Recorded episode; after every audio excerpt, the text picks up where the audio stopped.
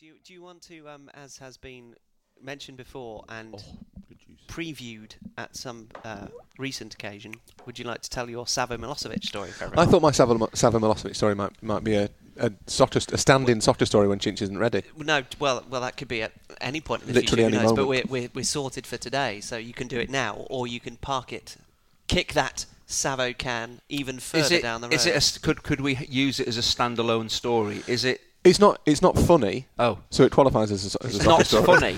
it's not fun. No, it's not. What is it then? Interesting. It's, it- it's a curiosity. It's a piece of biographical detail that is not known about me. Not that anyone is interested in my biography. Although, having said that, you have previewed uh, the story to us, so we know. that- You know. We know. You that it's people both, know, yeah. both interesting and hilarious. It's not hilarious. It's not hilarious. No, I'm just. Is doing it humorous? Is it is it It's now wry. better in the non-telling because of this section, or is it uh, better in the telling because? Chin, does Chin, you, do you not know the Savo Milosevic story? No. No, I okay. don't either. No. Uh, we You do. it wasn't in the car, here. weren't we? Yes, you were. You were. You were You here were when he told us. Was I? It's I maybe th- maybe that's a good sign that it's not that interesting, so we shouldn't tell it. But you have a very bad memory, don't you? Yeah. Steve does tend to glaze over several times. I'd like to today. part it for a bit because I'd like to get more details on the on the, the sort of global context of when that story happened. So, you know, it was the, I know it was the summer of 1995 or autumn of 1995, but I'd like to know more about. I'd like good to year, revise. 1995. Very good year. Well, you'd won the FA Cup Had we? Yes, we had. you had. Indeed, indeed. In the May. in the May, so it Everton. Is that when the cup final was that year? It was. it was in the May. It was in the May. Usually, it was in the May and It played was- at it was Wembley. in the May. weird Around, moves Yeah, all over the place. We, we, were, we were expected to play in Cardiff, but no, Wembley. the uh, but I'd like to you know I'd like to know who was number one. I'd like to know which wars were happening. Who was prime minister? who was prime minister? John, Savo- John Major was Savo prime minister. Milosevic would probably be able to tell you what wars were happening at that time because they were happening in his area. That war was happening. Yeah, I'd like to know what the kind of the economic situation was. Don't- Just the con- the political context. What scandals were brewing. Do you know It what I seems mean? to be more around the story than the actual story. That's and what's happening. That's here. very much my journalistic This style. is fluff. There's a lot of fluff around the actual. is is that what still it going. is? Is that this, how it works? This is the Rory Smith recipe. Ah. going with the start. You're, you're looking for the intro, aren't you? A point of mild interest dressed up in 1400 Yes. words of nonsense. Yes. and he tripped over a curb and slightly hurt his knee. I mean, that's how it's best described the Savo Milosevic In story. Family Guy. When Yes. it is a point of mild interest. I don't know further than that. That, that that fits quite well with the general theme of the podcast, though, doesn't it? We maybe should have called it a point of mild interest. Yeah. It's like, the, it's like the Wim Jonk passing the ball slightly too hard to lesser players to make them look foolish. No, but it's that- not. It's not that's great- seismic. But That's great insight. Yeah, but it's, is it the, is it on that level? No. it's not on that It's level. worse. It's not like Andy Booth trying to eat five chicken wraps before we go down No. to Tottenham and then nearly dying before the match. No, the it's softer stories like did start basically as an Andy Booth confessional, Yes. didn't they? And now how, they've many branched have, out. was it- how many have I actually done? Probably over 80. How many have I missed? Um, only yeah, only, only a ex- smattering. So it'll be between eighty and ninety. How are you expecting me to come up with? Forever. Yes. Well, your life continues. It does. Soccer about, continues. Yes. how was Soccer. your um? How was your meeting at Sky? Excellent. Did it go? Excellent. Did people pay attention to you They in did. the way that you wanted it them to? Uh, yes, it was very good. Very good. People were quite surprised how good it was. But get people together who can talk about the job that we're doing and things can be learned. Did all of the the CoCom's bid hitters attend? no, Don No. Goodman didn't turn up because it was his wife's birthday. Good excuse. Have we Uh, double checked that it was actually his wife's birthday? No, we, we just knew he didn't want to. Because he does play an awful lot of golf. He does play a lot. Of, I- Former I- Collingham he, Colt, He would. He Don would have Goodman. known what it was all about and didn't you want to can't, you go. can't do that every time you mention. I Don can. Goodman.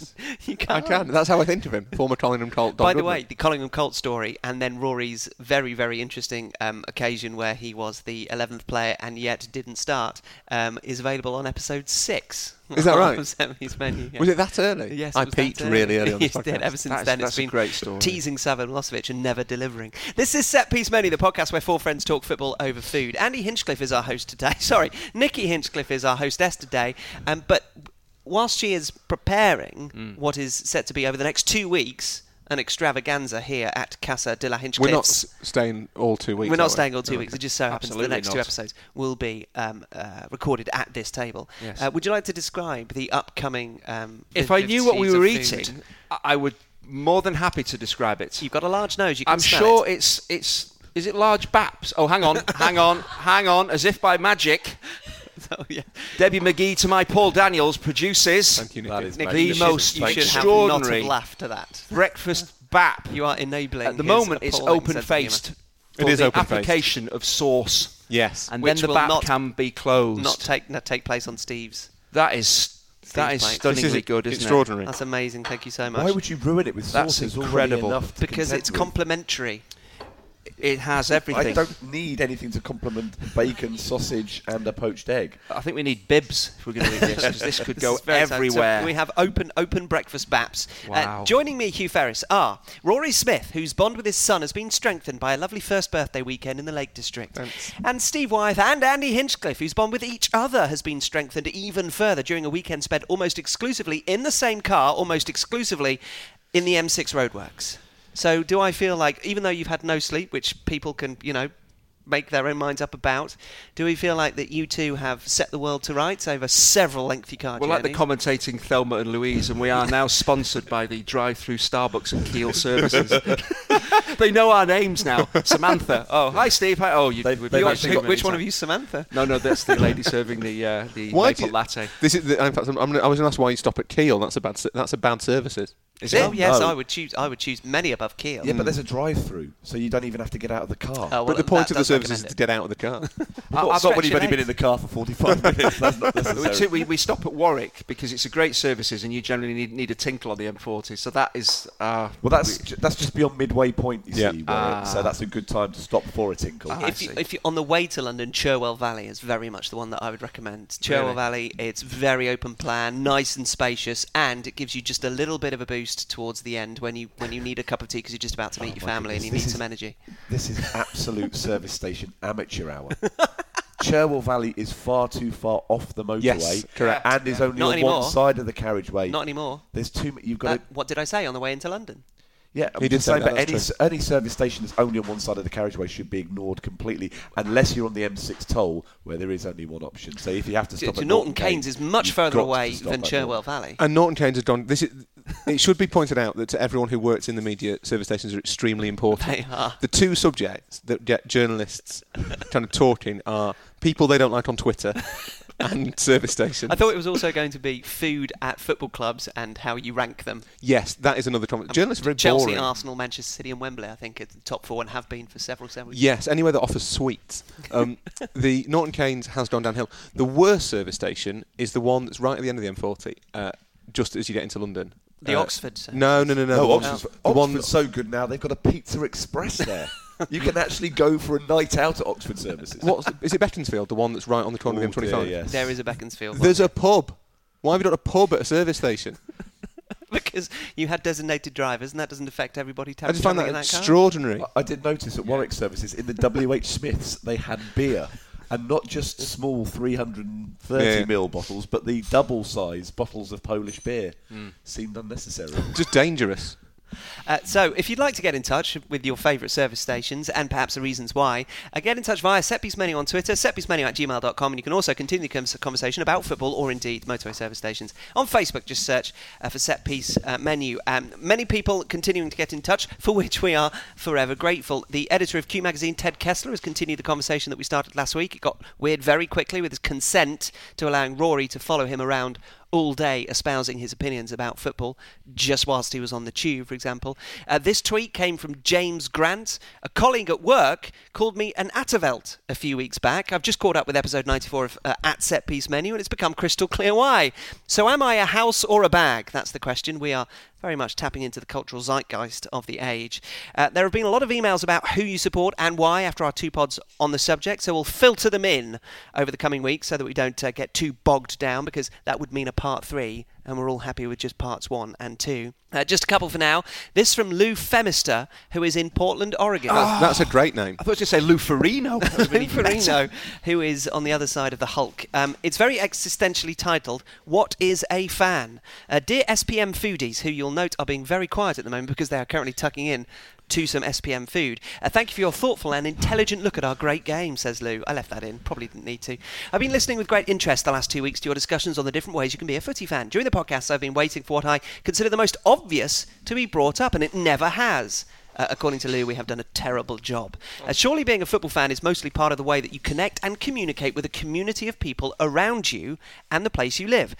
You don't even have to know anything about football, really. Example, my mind goes back to North Edinburgh and a little old lady who owned a newsagent. She wore a Hibs scarf every match day and actually knew a few of the Hibs players, but had never been to Easter Road and, I would guess, never watched football on TV or had any great interest in the game itself. To me, she was a true fan because she understood the importance of how a team can represent a community of people and celebrate the natural human instincts of neighbourliness, clannishness, and territoriality. Okay, these instincts can be a double edged sword in dysfunctional people, uh, says Lou. As an exiled Scot of nearly 30 years living in the US, it's been very interesting to watch some Americans establish relationships with European teams.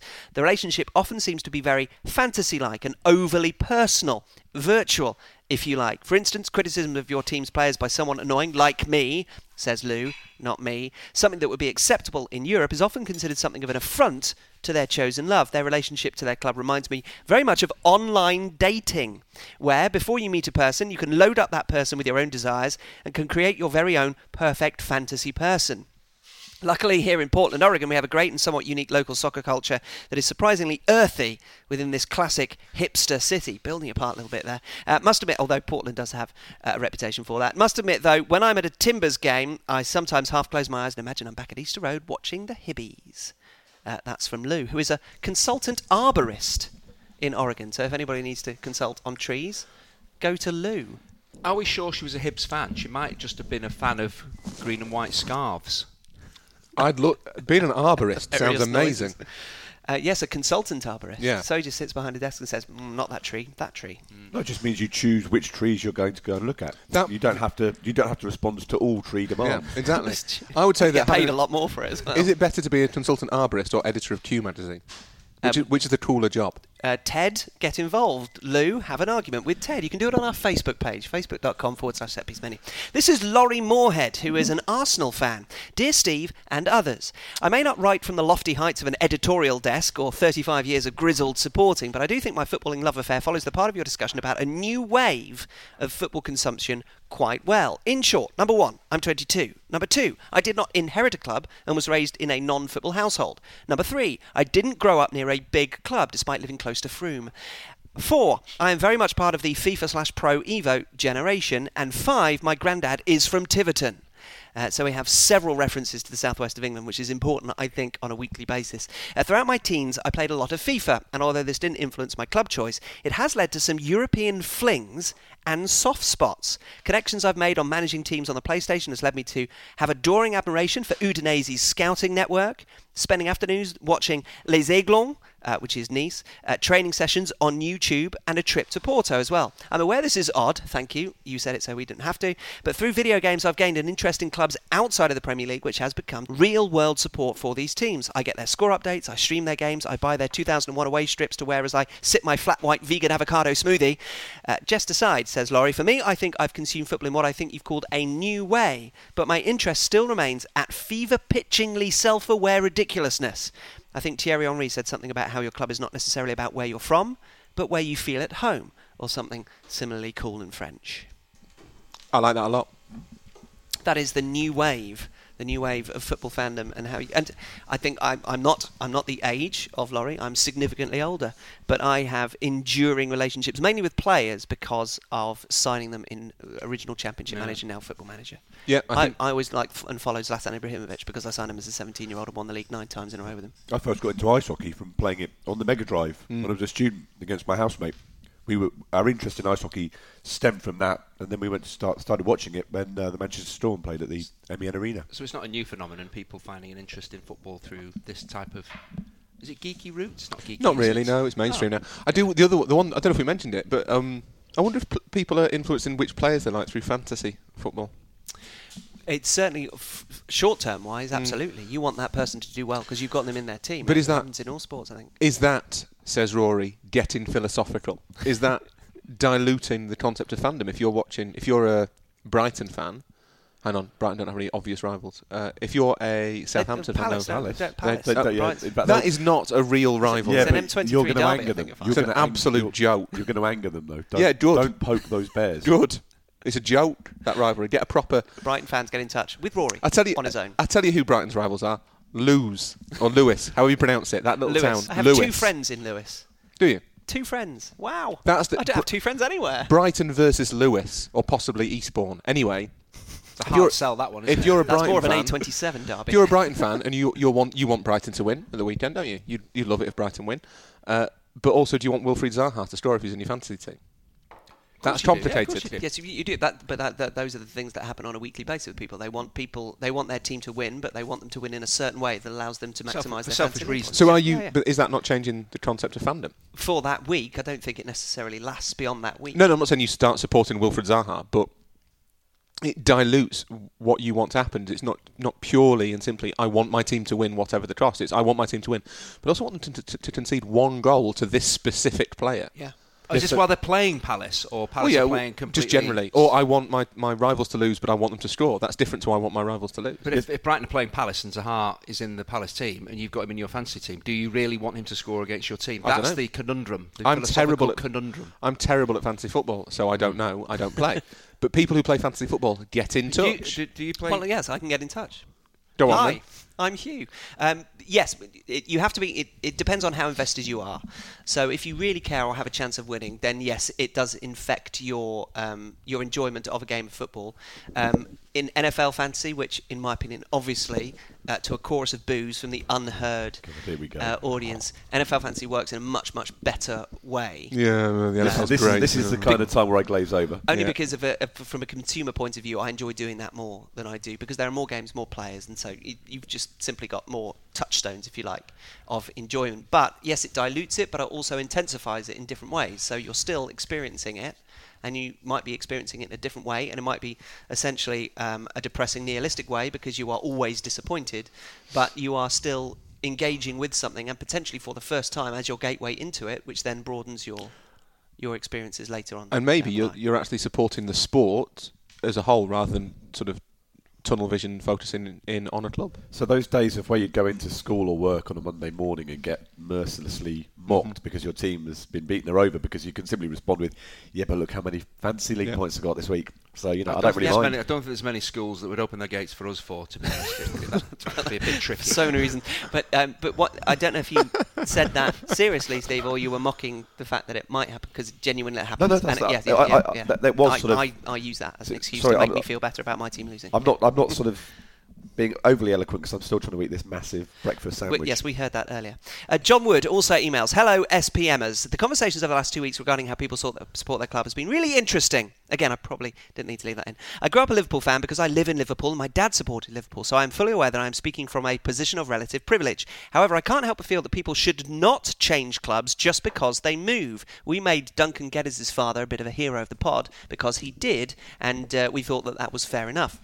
Did I get any noise of Steve eating then? Hopefully. Wh- Why is he so incapable of eating quietly? I, I turned his mic on halfway through just to see what happened. and he won't be able to speak now for at least 45 minutes. Duncan Geddes' dad was amazing. So, well, John Wood is in response to that. I have no problem with people going to watch their local team to sh- show some support, but I think your one true love should be your first team you support. I genuinely struggle to imagine how I could go and watch another team and feel as passionately about them as I do Liverpool. I might move to Bideford, again, thank you, Devon reference, um, and start supporting Bideford AFC, but I just can't fathom feeling the highs and lows as much as I do watching Liverpool. I think falling in love with the team as a kid because they are successful and then subsequently sticking with them regardless of future success, see Manchester United fans currently, or maybe actually in the 1970s, uh, is one thing, but changing teams through your life just because you're in a team's catchment area is something else. Uh, just quickly from John as well ideas for Pod 100. Number one, ask listeners to write in with a topic, and whichever one you decide is the best can be on a pod via the magic of Skype to discuss that topic. And two, which is much more likely, as you're running low on ideas and Chinch may have to start making up his soccer stories, you could start reading extracts from Steve Bruce's mystery novels, Sweeper, Striker, and Defender. Your pod will become like the very successful My Dad Made a Porno podcast, except instead of reading out porn, it's a mystery novel, and instead of it being written by your dad, it's written by Steve Bruce. I can always read the first chapter of my novel. That's got you interested, hasn't it? Yeah, it has. I thought you'd written a Radio 4 play, not a novel. Well, I'm thinking about doing that and involving you all in it. It'll be terrible. What's your novel? I can't tell you. It's a work in progress. Is it- At is- the moment, it's called Untitled. but I'm working on it. John finishes. Uh, P.S. I would definitely attend a live SPM in the Northwest, um, which I only say because there are lots of people who have emailed and tweeted to say the same thing. So it's very kind. Thank you. Define lots. Um, several. Define Three. several. A few. Is it more than a dozen? My mum. We will absolutely attempt to cash in on that enthusiasm, um, such as it is, at some point in the very near future. Uh, and finally, for now, I think it was Chris Shoot Worrell who was the first to let us know about Superdry's profit warnings this week, and the Chin should get on the case. uh, so thank you, Chris. Uh, setpiecemenu at gmail.com, at setpiecemenu, and facebook.com slash setpiecemenu. Chinch, is your as yet to be finished novel called Untitled because when you hit Command Save Yes. on the computer, that's just was like the default option. That, that for might be the reason. all- That might be the reason. Can't Maybe of we could do this that. every every three or four pods. I could maybe just give you the next instalment. What's the plot? It's complicated. Okay. Yeah, yeah, it's Is complicated. is it set in the football world? It might be. It might be. Is it about a former footballer who jets continuously Mm. between the northwest of England and the Algarve, Steve, living stop two separate talking. lives? You're giving away Oh. everything.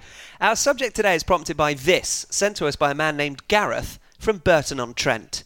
Dear set piece menu, he definitely doesn't say. I don't know why the Premier League started so soon after the World Cup. Hmm. It was a really difficult situation for the clubs. Players are suffering from a lack of psychological freshness. A lot of English teams haven't started yet at the level when they are at their maximum, and there are a lot of injuries across our league. Look at Tottenham, who had so many players in the semi finals of the World Cup. It is an impossible situation for the coaches. We've also been contacted by Jurgen, who lives in Liverpool. He starts Hello, Rory Smith's podcast. Must be an NYT subscriber.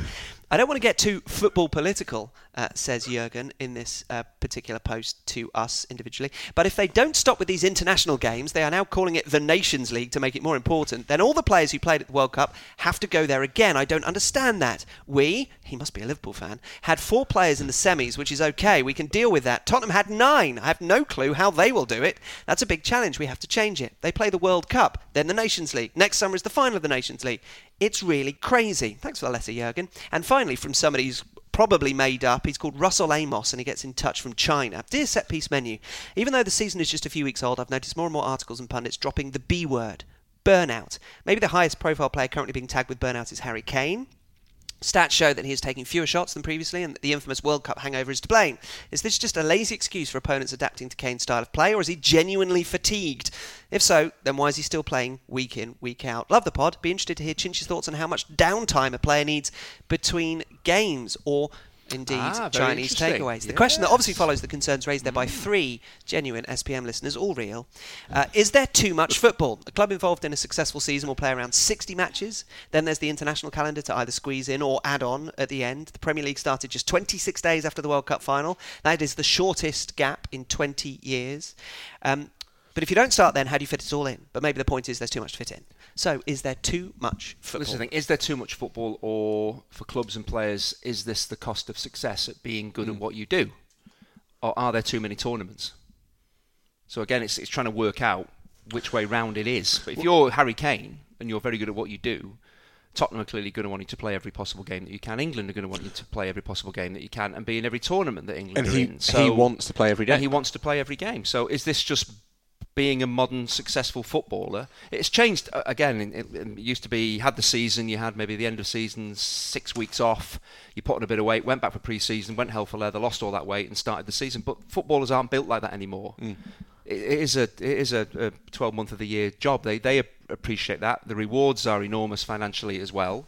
So actually, is is this just is this just modern football, and they just have to grin and bear it and do the best that they can? But Steve and I were talking about uh, how players maybe train not necessarily over the course of the summer, but what they do in between matches, because the intensity that they play with, surely to goodness they can't train at the same intensity three or four days a week and expect to play games in a midweek on a Saturday, a midweek again, because you would just be completely burned out. So it'd be interesting to see how the clubs and how the players actually train and how the clubs approach those the downtime between between two matches. I think that I that will think they do. change enormously. I think they barely train when Yes. it comes through, Yeah. through, through, particularly when the Champions League comes in. Yeah. they it, there's very little. because of their all all year round fitness, presumably it's just a question of ticking over and not getting these players injured in between matches because clearly they are fit enough. Their fitness is never going to drop so much in three days. They're not going to have a month off at any time. So it's a, a constant ticking over. So I suppose you get the intensity, the highs of the games.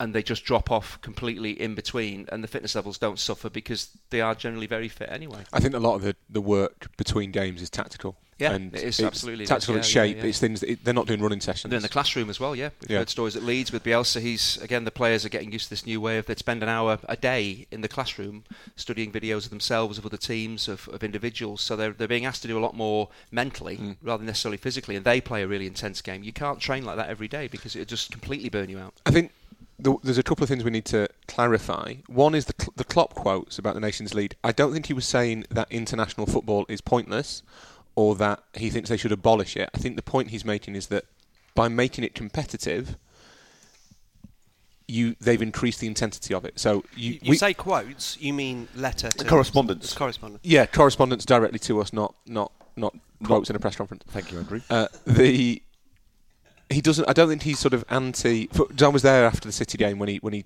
alluded to it. I don't think he's anti kind of the idea of international football or minds sending players to internationals, or even is is against the kind of concept of the Nations League. I think what what he's angry about is that for the elite players, and we are talking about the elite, we're talking about players who are in the top six of the Premier League and the Champions League or Europa League and playing international football. There are teams who are not that affected by this in the Premier League and in Liga, you know, the bottom reaches of Liga or, or Serie A or La Liga or the Bundesliga. He's talking about the elite teams. His point is, I think, that because uh, in friendlies it could be that you, oh, you know, you maybe we saw with Van Dijk this week only. Van Dijk only played. He played against the Germans. He's not staying for the Dutch. The Dutch second game against, or he didn't stay for Holland's second game against Belgium. Uh, we Although that was a friendly, not it- Nations League. Exactly. game, So for when all of the international games were friendlies or competitive games, there was an agreement between the clubs and a lot of the nations that some of the players would have their workload eased. You also had a lot unlimited substitutions or six substitutions rather than three like you do in, in competitive games in the Nations League. So I think Klopp's point is that you are asking even more of the players, even though the actual workload hasn't increased, and that was part of UEFA's rationale for introducing the Nations League. They, they said this will not increase the workload, the number of games on the Yeah. players, but it's changed the type of games that the players are playing. and I think that's very important. He can't get on the phone, Jurgen, to Gareth Southgate in the aftermath of England's game against Spain and say, "Well, why did why did Joe Gomez play 90 minutes? You promised me he'd, he'd only Yeah. play 60 minutes because there's not unlimited substitutions. So he's got he's got to, Gareth Southgate's got to manage Yeah. his players during the international break when there's competitive games in a completely different way to playing a friendly against Croatia and Spain. So I suppose for the fans, the viewers watching Nations League games, there is a lot more riding on it than It's friendly better. games. It's much so it's better. better for the viewers, Yeah. but also in terms of the coaches and the players, because there's something riding on it. It has to be more intense. So it's cha- changed Yeah. the nature of those international games. They're not just yeah, you can make all those substitutes or not turn up or say I've got a bit of an injury, we'll just stay away because it's not that important. It, that has changed kind of the, the, the dynamic now. So the coaches are thinking, well, when these lads go away, they want to go away because they're playing big games, but they're going to be played at a proper pace and they're going to mean something. So that it is a, a proper game that they're getting involved in. So I can understand the coaches, but that's the nations. That's the whole point of the Nations League was to make it more purposeful and make it more interesting for the viewer. Yeah, and it's done that. And no, no, I think we'll probably all, all agree after what three or four games of hot Nations League action. I think we can all agree that, that it's better than watching friendlies. But the, the payoff for that is it's maybe not better for the players. And the other thing that I think is really important to get straight is no one is saying that players can't play every three days. No one is saying that players are oh the poor players, these poor millionaires having to play all this football. Oh, isn't it awful? And they have to train for two hours a day. Th- that's kind of a reductive viewpoint, but it's one that a lot of people have that the players are not being asked to do anything inhumane. They still get, you know, it's not every day they're playing. It's it's three days, four days between games. They should be able to do it. They can do it, absolutely. The point is that the quality at some point will suffer because they will be more tired. You're talking about the accu- talking about accumulated fatigue. So it's not that they will all suddenly die because mm. they've been asked to play three, football three, every three days. It's that after three months, six months, nine months of it, they might be a little bit worse. Because Gareth Southgate was talking about the psychological fatigue. He didn't mention physical. You just think, well, that's obvious because you're playing more football at a higher intensity. He was talking psychologically, which is the interesting part. So the players are finding it harder to mentally get themselves up for these extra games that they're playing. Which you know, normally you'd say well, they're just they're just tired. They can't cover the ground because they've been running and running and playing so many more games. But the psychological aspect is an interesting one, and whether that is actually true, I'm not sure. Do all is it just England or do Belgium have the same problem? Do uh, Croatia have the same problem? Is it is it the same for all players across Europe? You presume that the countries with the deeper talent pools are probably feeling it less. So Belgium probably have enough options that if there are players who are suffering it, suffering a bit, then they, they, they can kind of take them out the firing line. But the psychological thing is really important. Is it just dulls the edge of the player. So that if you're asking Harry Kane to be up for 38 Premier League games a season plus what, six, eight, ten potentially in the Champions League, I guess. Uh, ten's the quarter-final. Spurs fans don't get cross. Uh, plus whatever in the FA Cup, plus whatever in the League Cup, plus suddenly four, six competitive internationals every year. There's no let up every game. You've, you've only got a certain. If you think about kind of, you've only got a certain amount of psychological focus that you can give, Mm-hmm. and you are effectively asking him to div- divide it between more games. Something's got to give at some point, and that. So I guess you can make the case that asking elite players to play so much, basically constantly, you are removing the advantage they have from their ability over n- sub-elite players who don't have to have to play, Yes, have to deal with the same workload. Yeah. You're effectively kind of reducing their advantage in how good they are. The democratization of football. Just kill the kill the best players. But you know what, so I- that the I remember- mediocre ones are just as good. I'm mental going to interrupt Steve very quickly. I've not started speaking, so you can't interrupt me. it's fine. The I you did- clarified that. there was a year with Messi. Uh, I don't know. It must have been 2015. I wrote a piece about it for the Times, and 2014, 2015, where basically Messi played constantly all year, and Right. he played a full season for Barcelona. He played a Copa America. Then he went on tour with Messi and friends, which was uh, whoever is Messi Nike or Adidas. Adidas. uh, which is, was obviously their attempt to monetize him. And he played this game. In, he was meant to play this game in Bolivia and one in Miami and whatever. And it was kind of Messi and his mates playing against select 11s from whatever country, or another group of superstars. It was you know a marketing thing. But he was that. It was around that time that Messi started. You noticed the burnout with Messi that his performances dropped off by his standards just a little bit, and he he wasn't quite making the difference, and he looked a bit sort of jaded and a bit subdued. That's what happens when you play loads and loads of football, even if some of those games are Messi and friends against who you know wasn't Ronaldo and friends; they wouldn't on the same pitch together, but Neymar and friends or Suarez and friends or whatever. There comes a point where the players do need a break, and if you look at a lot of elite players, particularly from outside of Europe, Sanchez would be another one. Sanchez, uh, Alexis Sanchez has basically played football non-stop for four years. Just there's been various Copa Americas and World Cups and what have you. It's kind of not a surprise that he's a bit rubbish now, because there comes a point where it will catch up with you, and that I think is the point that Klopp and Southgate are making. That you can ask the play, you can push the players so far, but there will come a point where you pay a price for that. Yeah, you might not see it now, but Yeah. you might might see it at some years in the future. There'll be a fair amount of Atavelding going on between Luis Suarez and friends, wouldn't there? Yeah, yeah, yeah. that.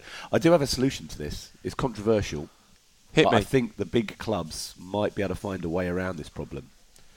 Stop hoovering up all of the most talented players. This is an issue you are partly responsible for creating. Jurgen from Liverpool and his mentioning of the fact that they had four players involved in the World Cup semi-finals. Hooray for you! Hmm. That's because you've bought loads of really brilliant players who've helped their teams reach the World Cup semi-final. And because you've got loads of brilliant players, you also qualified for the Champions League, and you're also expected to be challenging at the top to win the Premier League title. And do you know what? Actually, you better have a deep run in the cup competitions domestically as well. These are not the sorts of complaints you are hearing from those managers further down the Premier League. In fact, about the only thing that Mark Hughes hasn't complained about from Southampton's poor starts of the season is because he had so many players involved in the World Cup semi-finals. Yeah, Shane Long didn't quite suffering make it, did burden. he? Yeah. So it's the international games. No, The- the, no. the, the fans of domestic clubs are saying Well, that's where the problem lies. But But that's of course extra they football would. we don't need. Of- Of course, the domestic Because they're only managers would looking at their complain own about team, international yeah. football, Yeah, but the international football managers, as we've heard from Gareth and Burton on Trent, Yeah. complaining about the Premier League. Yeah. The, the, the, if the big six in the Premier League keep annexing off all of the best players available in the Premier League, then why is it then a surprise to them that their players are having to play considerably more football Yeah. than those who represent Fulham and Southampton and Burnley? That's what I say. It's a price to pay for being Yeah. a successful player in a successful club. Yeah, and it's They want their cake and they, And want, to, eat it, in the same way as they want to be in the Champions League, but they also want to dictate when their Premier League games kick off. Is Yeah. it banoffee pie that they, they want? uh, They want to have that and they want to Is eat there it as banoffee well? pie coming? I, I don't want to. I don't think so. No, but anyway, just Steve really said cake. Steve, cake, banoffee pie, bang, came to mind. Anyway, Steve's right, and you shouldn't complain about extended his neck an extra six inches. Where? Where?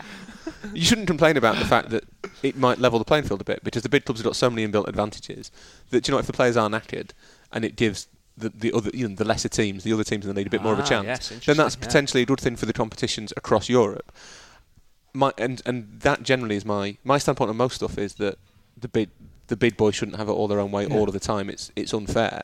But on this one, I, I, it's actually the players I sympathise with a little bit. I, I think if you're Alexis Sanchez or if you're Harry Kane or whoever you are, you probably want to get the best out of your talent, and yet at the same time you want to play football. So you're put in this quandary where you either have to go for quality of performance or quantity of performances, and I think that's not quite fair.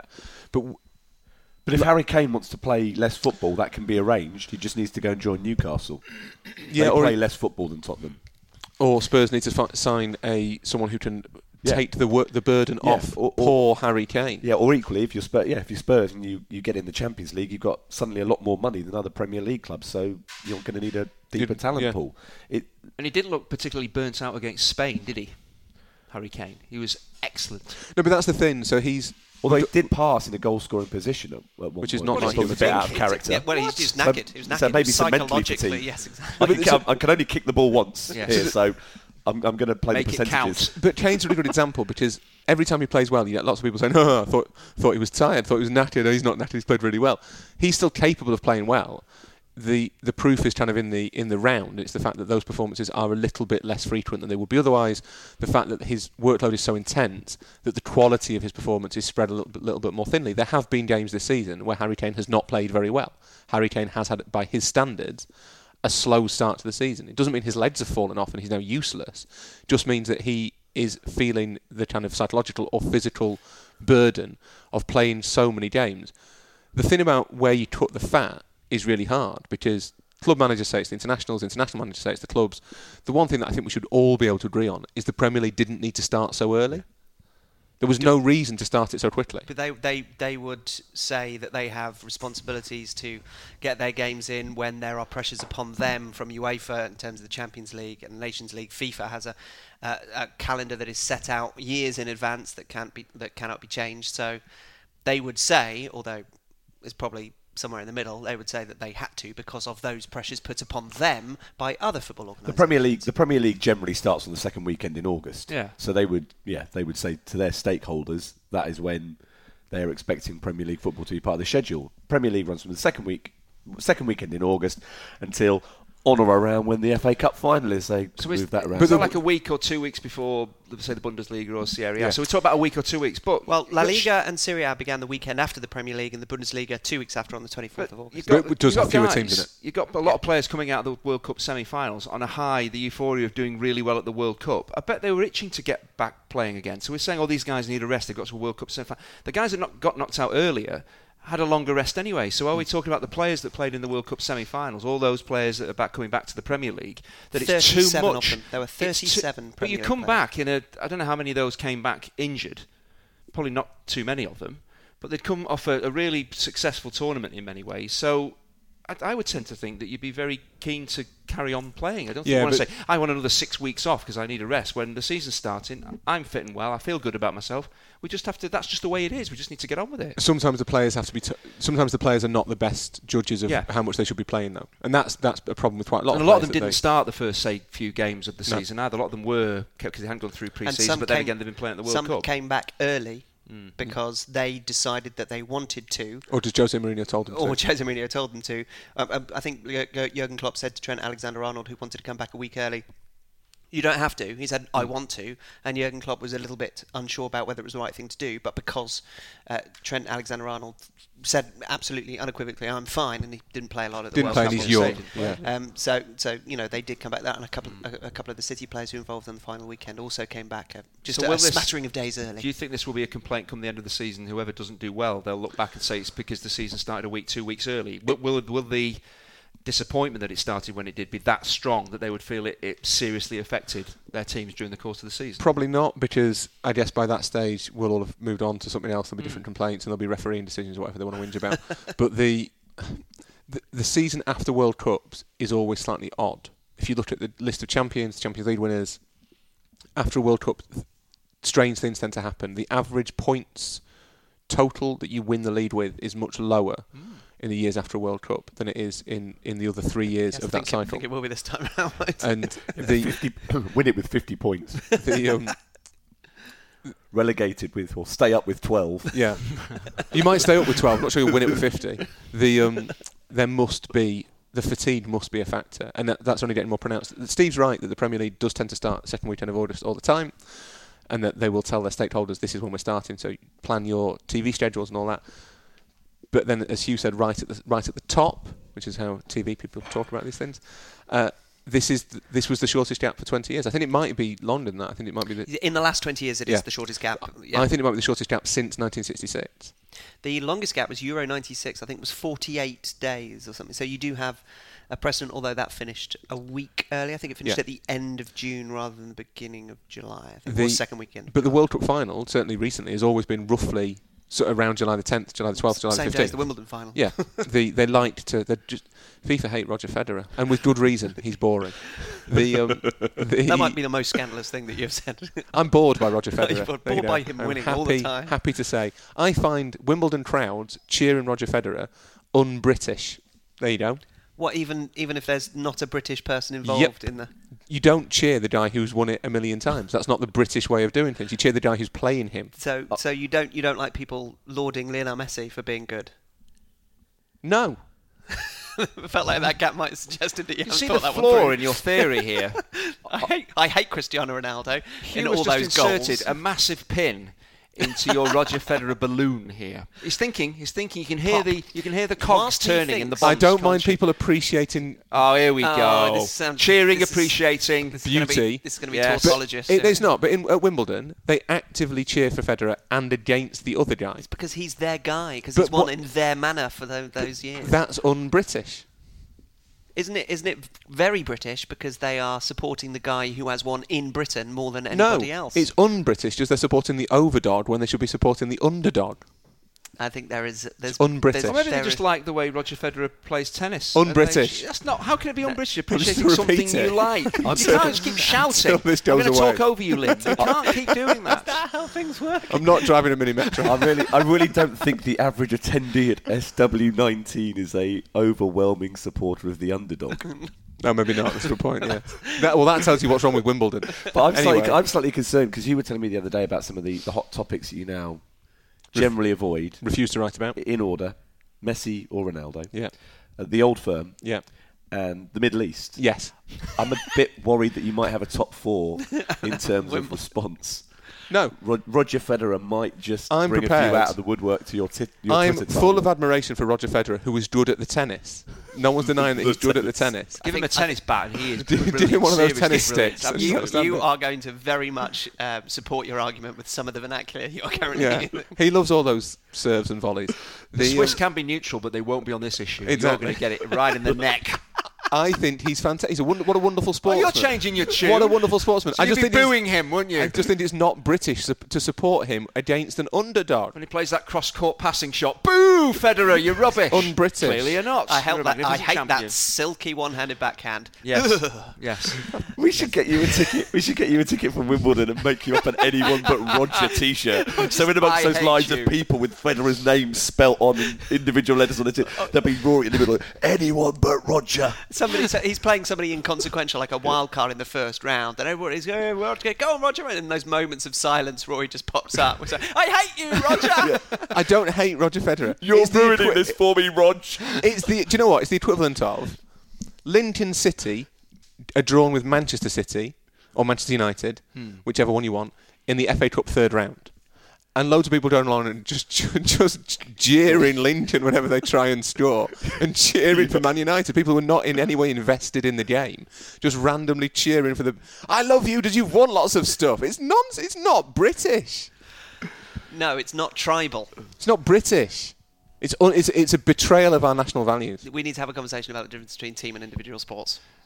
And is, is overdog a word? the overdog. Overdog. Five Not just minutes the later. favourite, the overdog. the overdog.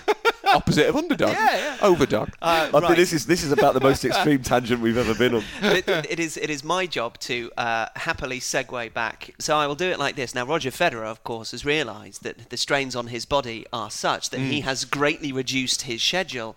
So in football. That's why they pay good. the big Nice. bucks. Very Nice. good. So Well in football, Chinch, can you remember the season, roughly speaking, where you played the most games and how many it was, and whether there were 12, certain? 13. oh, be cruel. One, I should. I re- I'll rephrase.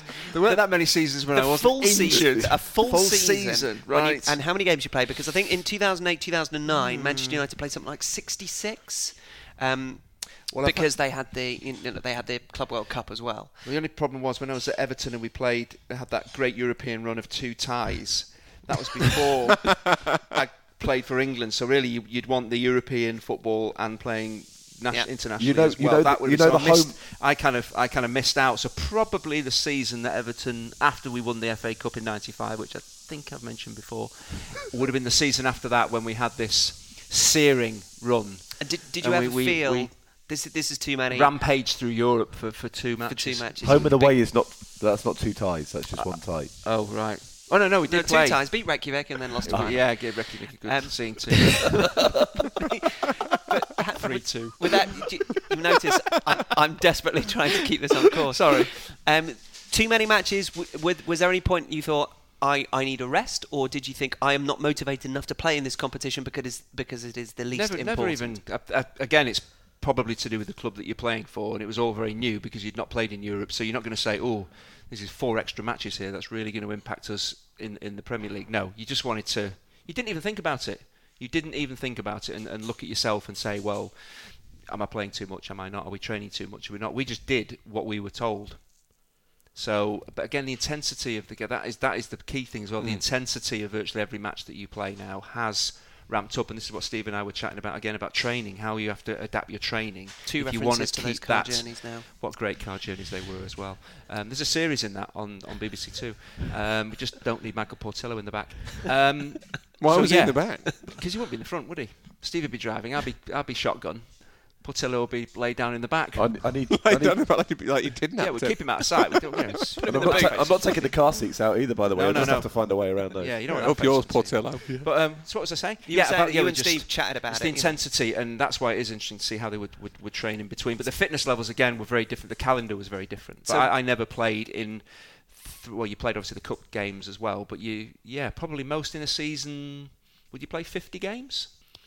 Back Um, in yeah. back in the late 90s, I wonder if when- Premier when- League games would you play? But in the early 90s, in your Yeah, heyday, it was you're, 42. Ni- say Yeah, 90, four- 95, 42 games. 96. I think they'd reduced it to 38 games by that stage. Probably they say have, yeah. 55 at, at the most, but that, that didn't feel 55. Too much. Liverpool, I think, did 56 last year, which meant final of the um, Champions League. Mm-hmm. Not a particularly significant run in the FA Cup. I, I think uh, they might have got a little, two or three games in the in the in the League Cup. So they played the extra Champions League. So that games. that's about 56. Yeah, but then with the internationals. as Chelsea well, had 59 last year because Right, of okay. runs in But several. I, I don't think you can. Again, it's it, it's hard to feel sorry for the big clubs because they've got the squad depth to deal with it. That's why, that's what they spend all that money on. until they get injured injuries, Yeah. and then they blame the injuries on the amount of games, Yes. and then they feel like they can't maintain their, their Yeah, level. which, which is true.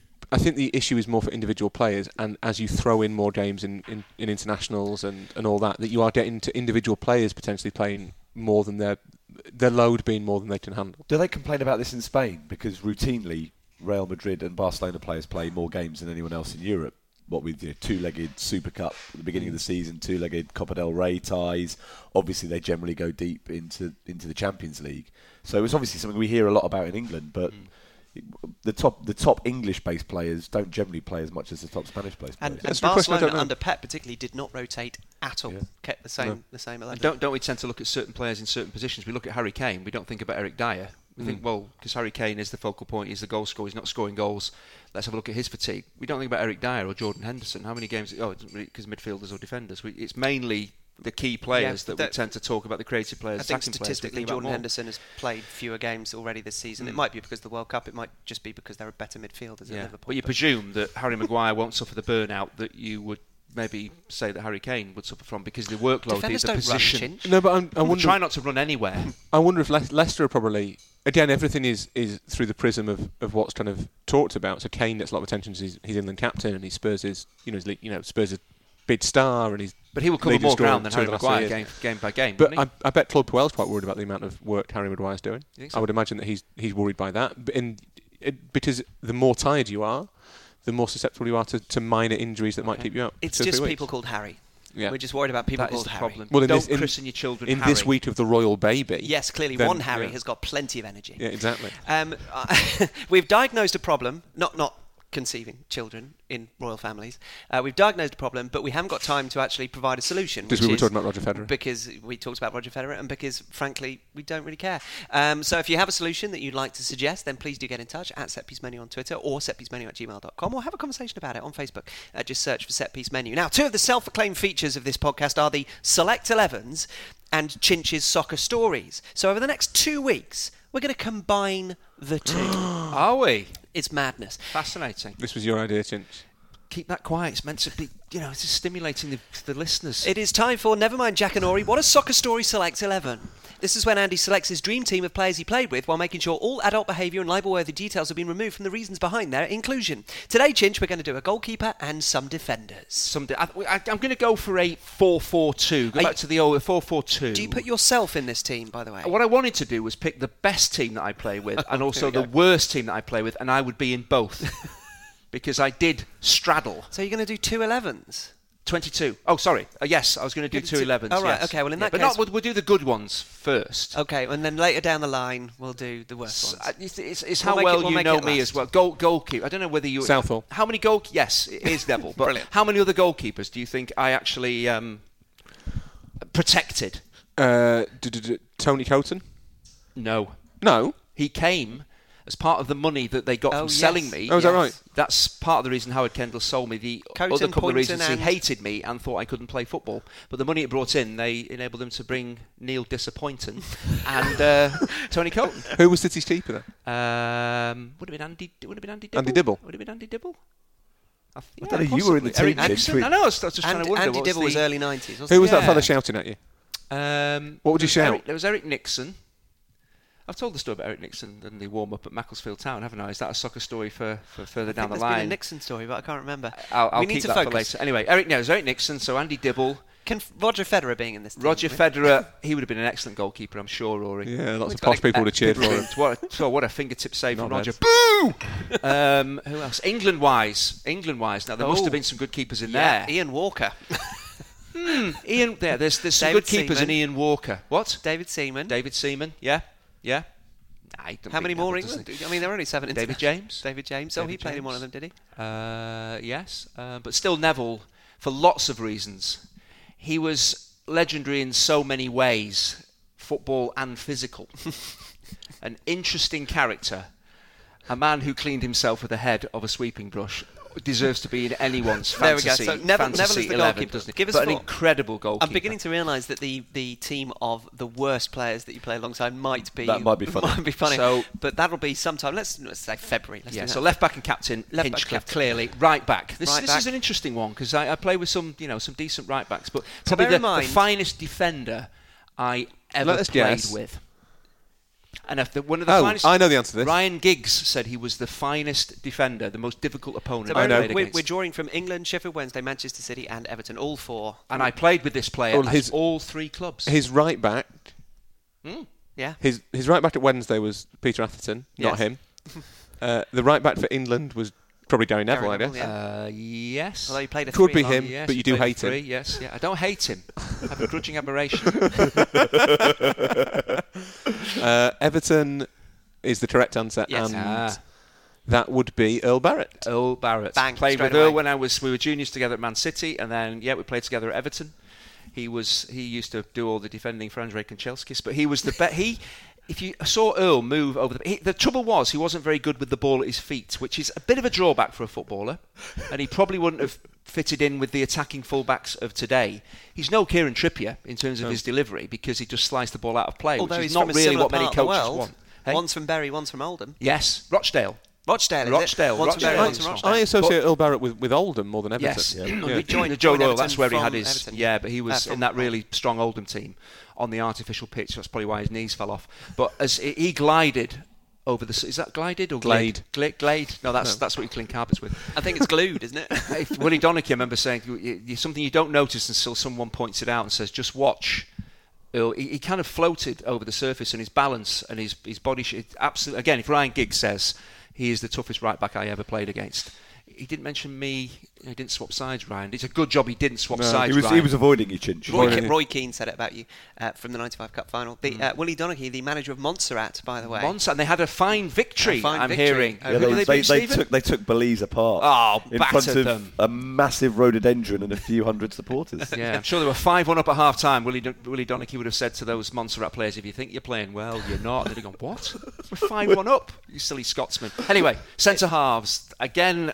Another gentleman who is legendary on the pitch and legendary in the showers. I, I don't know where. I, I hope I haven't mentioned this person. the jigsaw in identification is going to complete. One of England's finest defenders.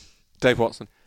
Dave Des- Watson, which now the, you got to make Des, sure that Des Des Walker. Des Des Walker. Walker, Des Walker, Des yeah. Walker, You- you again for love the, Des. the after-match hilarity of when he would take all his clothes off but leaves his, his boots and socks on and then put his leg up on the uh, the bench next to you and start talking to you about the the minutiae of defending.